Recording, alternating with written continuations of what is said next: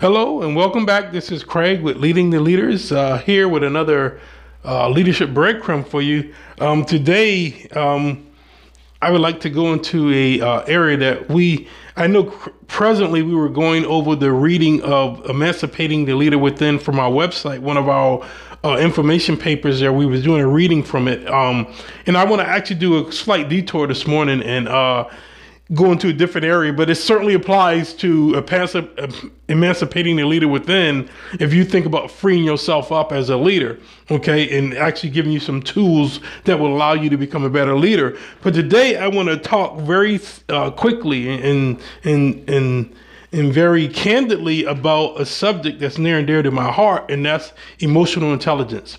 Okay, we want to talk about emotional intelligence because I believe in this era that we now live in, in the collaborative uh, group setting, that a lot of us are missing the boat because one of the things that must be accomplished in that setting is the ability to have emotional intelligence. Okay, now what is emotional intelligence? Okay, emotional intelligence is basically, if you look at it, is basically the ability to receive, evaluate, and control your emotions. Nothing more, nothing less. That's it. The bottom line. There's a lot of smart people out there could tell you, you know, about a trillion words on emotional intelligence and all the things like that. But that at its core is what it is.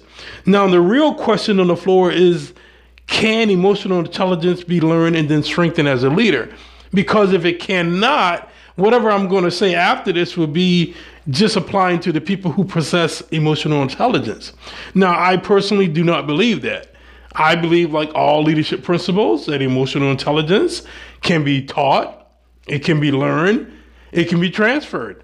Okay? So, therefore, I will talk about it as this as such. That it can be is a leadership principle it can be learned it can be taught and it can be transferred to others.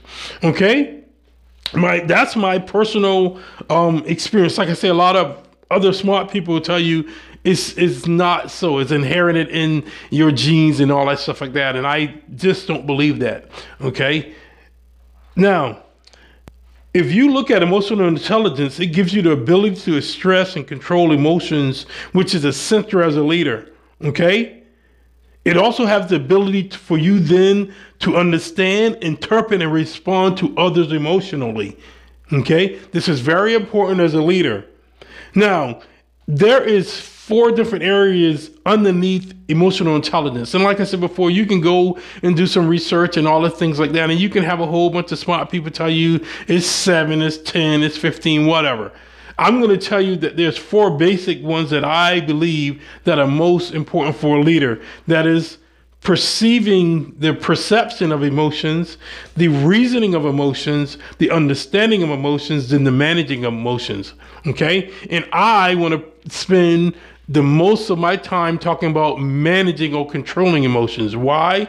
Because if you can't understand the perception of emotions and then the and then the reasoning of emotions, it, is, it would do us no good to go any farther because that's the baseline or what have you. But the managing of emotions actually is is more advanced thinking. Okay, is more is more on the line of the advancement of the understanding of it. Okay. Now, along with emotional intelligence and why is it important to us as leaders is this. If you possess emotional intelligence as a leader, there is a millions of things you can be able to do. We can't cover them all, but I'm going to cover a couple of them that is absolutely in everyday life. Okay. One is you will be able to accept criticism and responsibility. A lot of leaders do not want to accept criticism and nor do they want to accept responsibility. As a leader, you are responsible for everything that's underneath your charge, regardless of who does it. You could do it, someone else could do it, but ultimately the responsibility lies with you. It also gives you the ability, that is emotional intelligence, to make mistakes without allowing those mistakes to flavor who you are. It also allows you to say no when you need to. There's nothing wrong, there's nothing worse than a leader that is a yes man or yes woman because what they're going to do, they're going to simply say yes for the wrong reasons. It's not wrong with saying yes, but you should say re- yes for the right reasons. I actually have a small uh, information paper on that, and it's the use of no. Okay, many leaders don't like that word, but it absolutely should be in your vocabulary when it's right. If if you possess emotional intelligence, it will have you, you will have the ability to problem solve with other people, working as a group. That's what I told you that emotional intelligence should go hand in hand with the collaborative movement that we have in this country, and I guess assuming the world. But also, you will have great listening skills if you possess emotional intelligence. Okay? It will give you, that is the leader, the ability to know why you do the things you do if you possess emotional intelligence. Also, it will it will allow you not to be judgmental, which is very important as a leader. Because once you're judgmental as a leader, it flavors what you do and it, it, it impacts your subordinates. Okay, the people that's following you. Okay, I like to make it simple. Okay, so let's get down to the nuts and bolts and things and where the rubber meet the road. I would like to say that if you think about the basic core of in, uh, emotional intelligence, it's easily to understand. It's basically taking things that has happened to you and compartmentalize it. Okay? This means that bad or unpleasant things, which is what it mostly often pertain to, bad or unpleasant things that has happened to you, you do not allow these things to flavor and determine your future decisions. This is easier said than done because most people do not do this. Okay? The reason why most people do not do this is because one, this country, we don't talk about emotional intelligence. We talk about emotions, we talk about feelings, but we do not talk about the art of possessing emotional intelligence. Okay? today, if you look at what we're talking about, honestly, the younger group would tell you the younger crowd would call this baggage.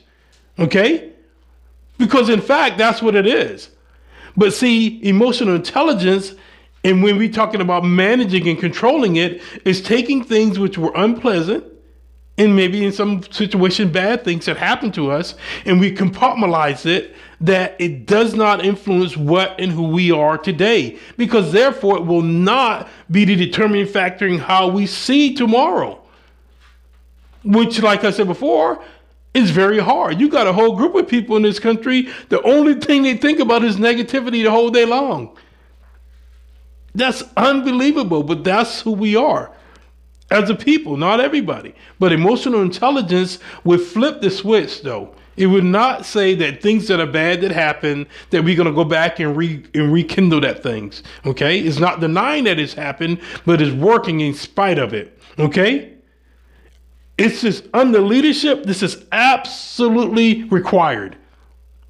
If you strive to be a great leader and actually do some research. Look at some of the people that was highly successful. If you look at their life work, not just a success, if you look at their life work, every single one of them had a time and a place where it became really hard and they had to make a decision whether they're going to be successful or whether they're going to allow the decisions in the in the circumstances of the day to define them.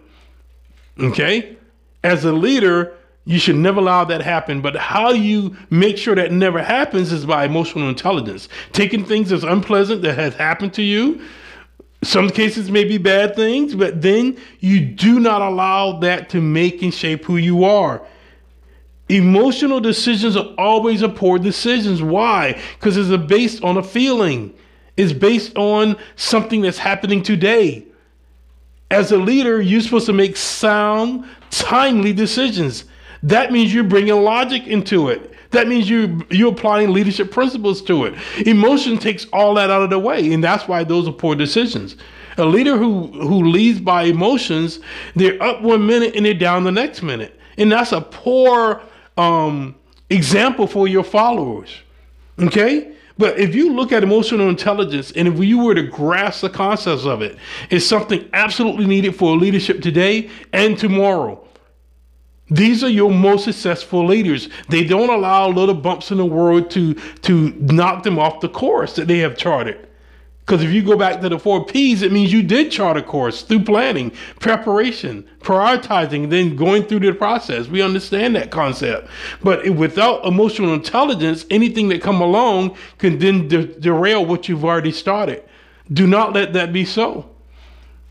Okay? This is part one of emotional intelligence. I plan on doing another part um, that we're going to look into the final workings of the emotional intelligence and how it play a role in our work area in our in the workplace. But that's all the time I have for today. I, I appreciate you listening um, as always, and I encourage you to go to our website, check out some of the wonderful. Uh, things we have to help develop your leadership uh, and enhance it in the future.